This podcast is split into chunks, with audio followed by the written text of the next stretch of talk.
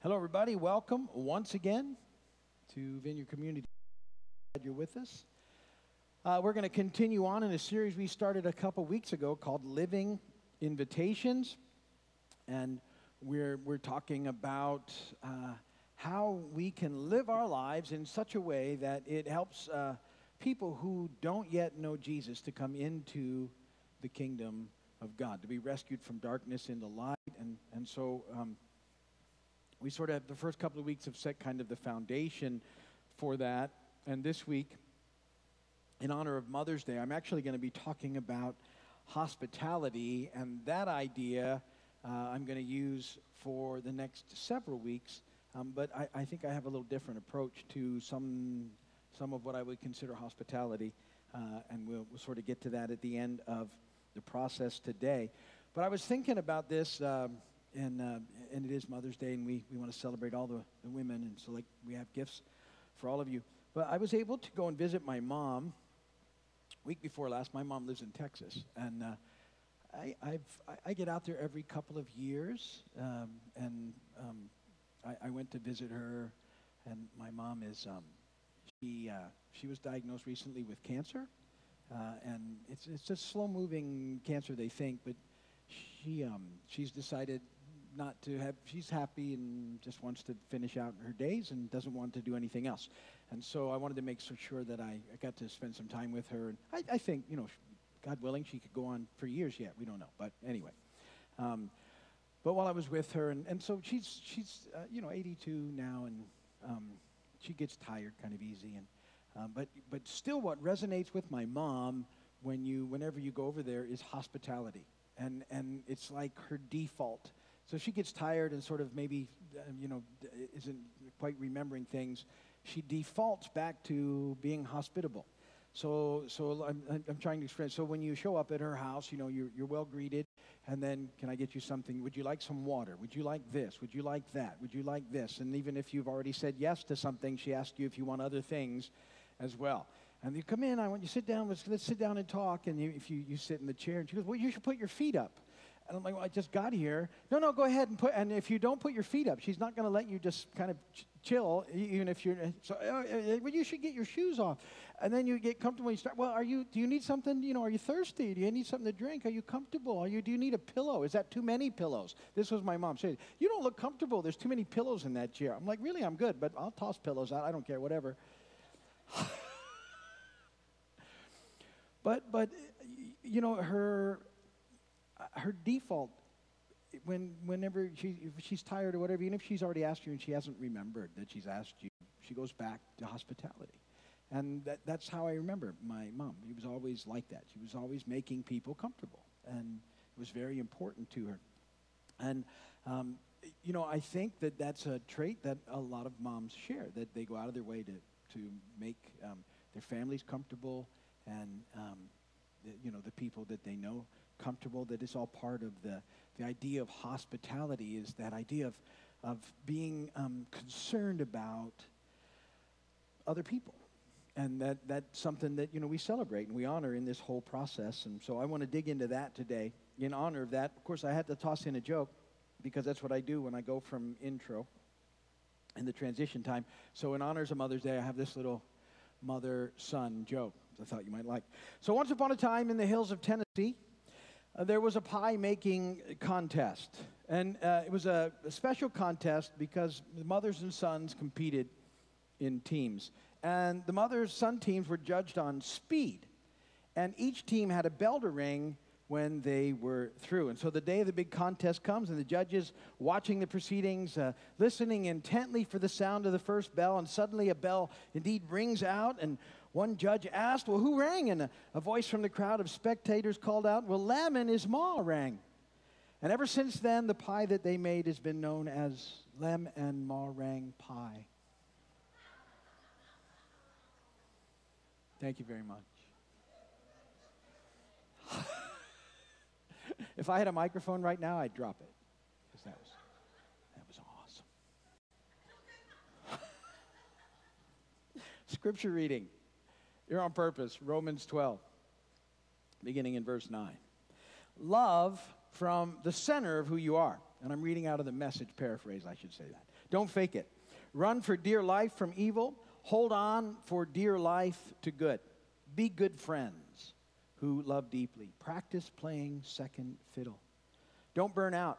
Keep yourselves fueled and aflame. Be alert servants of the Master, cheerfully expectant. Don't quit in hard times. Pray all the harder. Help needy Christians. Be inventive in hospitality. Bless your enemies. No cursing under your breath.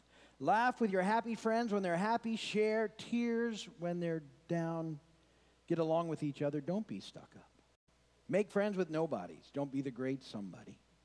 Don't hit back. Discover beauty in everyone. If you've got it in you, get along with everybody. Don't insist on getting even.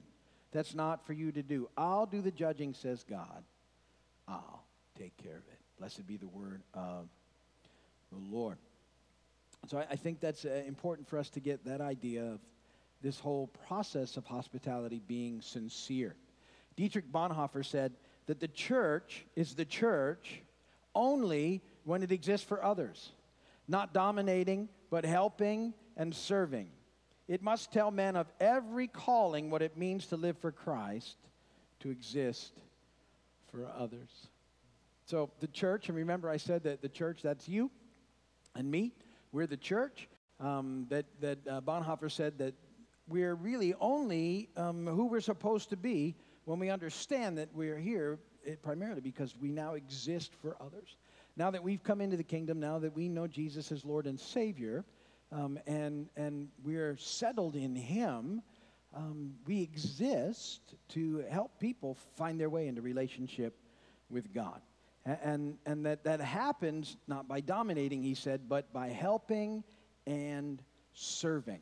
And I like that because to me, helping and serving is what hospitality is really all about. And it's also where we find life. And, and when we're moving past ourselves and, and, and really living for others, see, the, the benefit of that is we experience life in, in ways that we could have never imagined.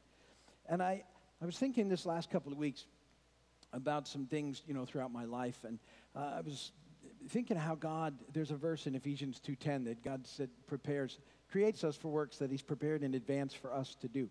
And that he prepares us throughout our lives for things that he has planned for us. And, um, and things that happened sort of in my childhood and in my younger years before I was even in relationship with him and before I even really knew about him, um, because I didn't come to Christ till I was 25 and we didn't grow up in, a, in, a, in that kind of environment at all. So, um, but he was already moving in my life and things that years later I could look back and see how he had formed in me some ideas that have sort of stayed with me through my life. So let me give you a, a quick example.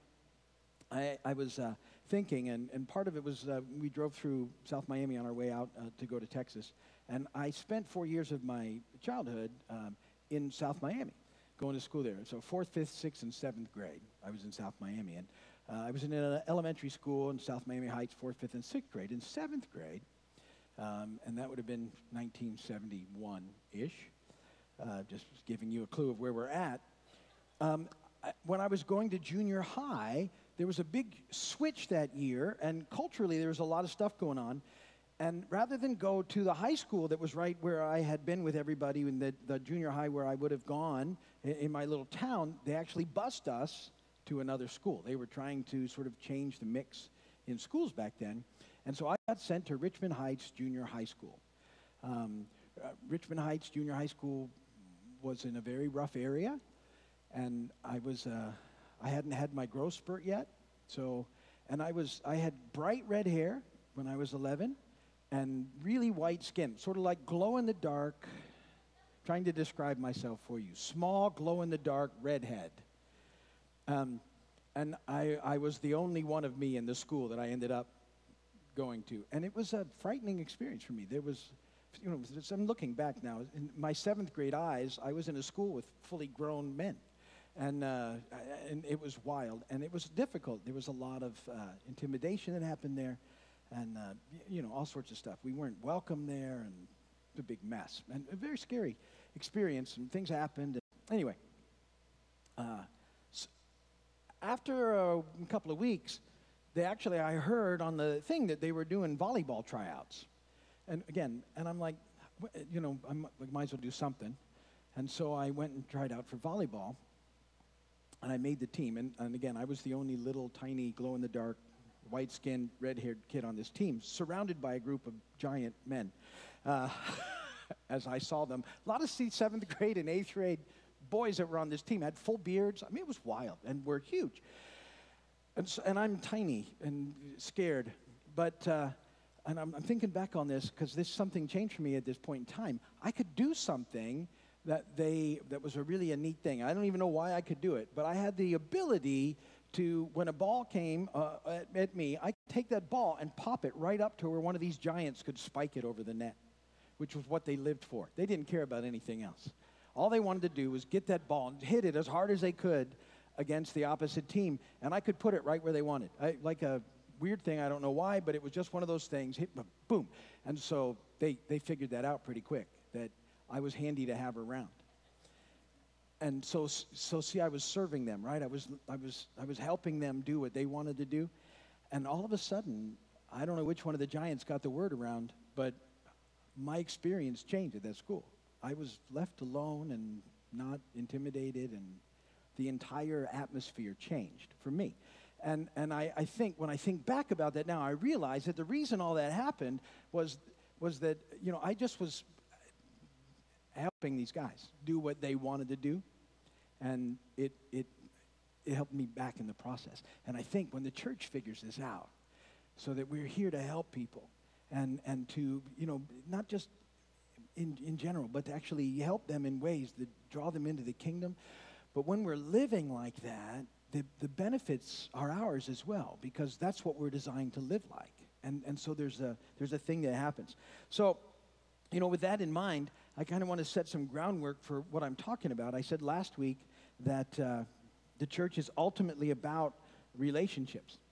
And uh, about relationships with God, um, relationship with the people of God, and relationship with those who don't yet know Jesus. And so I want to spend the next few weeks talking about our relationship with that group and what that looks like in this process. And I have a parable I want to start with. Most of you will know this parable. It's in Luke 10, 25 through 37.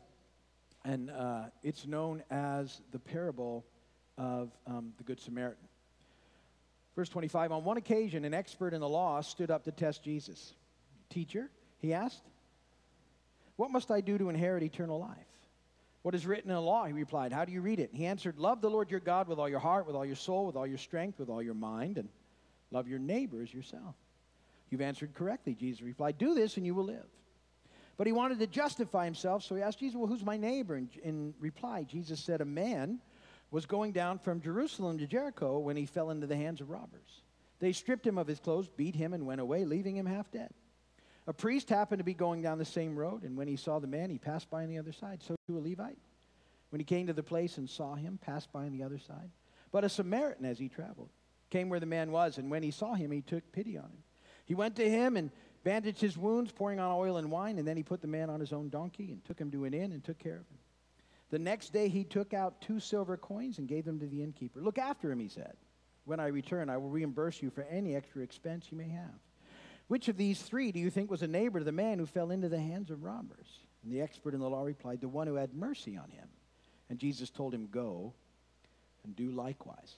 And we could spend a lot of time talking about that story because there's a lot going on in there. And basically, the established religious community ignores this person in need but a Samaritan who the established religious community did not like whatsoever, they didn't like the Samaritans, stepped up and did what he could to help this person. And, and, you know, even the expert in the law couldn't even say, well, the Samaritan was the one who did it. Well, the guy who showed mercy on him. He couldn't even, that's how much they didn't like these people. But, uh, but Jesus said, that's right. The, the neighbor is the one who needs mercy. That's who our neighbor is, the mercy of God. And he said, go and do likewise. I got to get this out of my head. Sunday school joke The teacher reads this parable to her kids in the classroom, and uh, their kids are all thinking about it. And she says to little Susie, she says, Susie, so what do you think you would do if you passed by a man who had been robbed and beaten half to death on the side of the road? And she said, Well, I think I'd throw up. So anyway, sorry, I couldn't keep going without popping that out of my brain. So your neighbor is the person that you encounter in your day to day life who needs the mercy of God. Your neighbors are the wounded and broken and lost people you're around every day who desperately need the compassion of God. They might live in your neighborhood. They might, they might actually literally be your neighbors, or they might work with you. Or um, around here, you'll find that they're, you know, they're the, the servers at restaurants and the cashiers at the grocery stores and the counter people at fast food restaurants. Um, they're, they're the drivers who don't yield when they're supposed to or know what lane to be in appropriately. They're they're the people that you encounter throughout each and every day of, of your lives who need the mercy that we've been shown by our Heavenly Father. That's who our neighbor is. And, and that's why we need to be living invitations. But there's some things with that. Point number one. Uh, and, and, and this is, it's the importance of being sincere. The importance of being sincere. I love what we read in Romans 12 9. I'm going to read it out of the NIV this time. Love must be sincere. Hate what is evil Cling to what is good. Be devoted to one another in brotherly love. Honor one another above yourselves. Never be lacking in zeal, but keep your spiritual fervor serving the Lord. Be joyful in hope, patient in affliction, faithful in prayer. Share with God's people who are in need. Practice hospitality. Practice there literally means continually pursue hospitality. And, and hospitality, you know, I, I said is helping and serving uh, literally the word translated means love of strangers. And, and we're supposed to be, you know, continuously pursuing this love of strangers. And, and, uh, and, and um, caring about them in a way that makes them feel sincerely cared for um, so that uh, ultimately they will see that, that God is real. That's our hope. But our hospitality um, has to be genuine and sincere because if it's phony, it won't be effective. And if, if it's agenda driven, it also, people can see right through that. So, like, if the only reason that you're being kind to someone or caring about them or showing the hospitality is, is that you're looking for a response from them and, and you don't see that response and you change the way that you care for them, it wasn't real. You know what I mean? So, so while we pray for people to respond, at the same time, that's on them. And, and it doesn't, so we can treat people kindly who may not initially be treating us that way. And that's what we're supposed to do. It has to be sincere. We're going to love people regardless of how they respond. So that's the sincerity part. Secondly, we're to be hospitable without grumbling. This is, gets a little harder, this part. 1 Peter 4 8 and 9. Above all, love each other deeply, because love covers over a multitude of sins. Offer hospitality to one another without grumbling that's, that's not quite as easy. Because um, I think many of us do a little grumbling when it comes to this whole area. We might do it quietly, we might do it privately, we might do it just with a close person, but maybe there's some grumbling in there. And, and, um, and I get that. I mean, I, I used the, I already threw in the driving example in there because we're supposed to be hospitable to those people, and I haven't completely mastered that yet. I've gotten better. Sometimes there's a lot of grumbling that goes on with that. And, you know, questioning there. Never mind. So, 1 Peter 4.10 says, each one should use whatever gift he's received to serve others, faithfully administering God's grace in its various forms. Look at that. I mean, everything that, every gift that we've received is to be used to serve others, administering the grace of God, and that we need to be aware of that. And, and you know, our, our model for that, the, the ultimate display of sincere and genuine uh, hospitality, was Jesus willingly going to the cross and dying for sinners, even though he had never sinned, so that everyone who repents and believes can become a member of the household of God. You talk about, you may not see that act in as hospitality, but it was a, that was the extreme act of hospitality to go all out so that people could become members of the family of God. And, and, you know, when we come to Christ, we find our true home in God. We're no longer strangers and aliens, we're the family of God.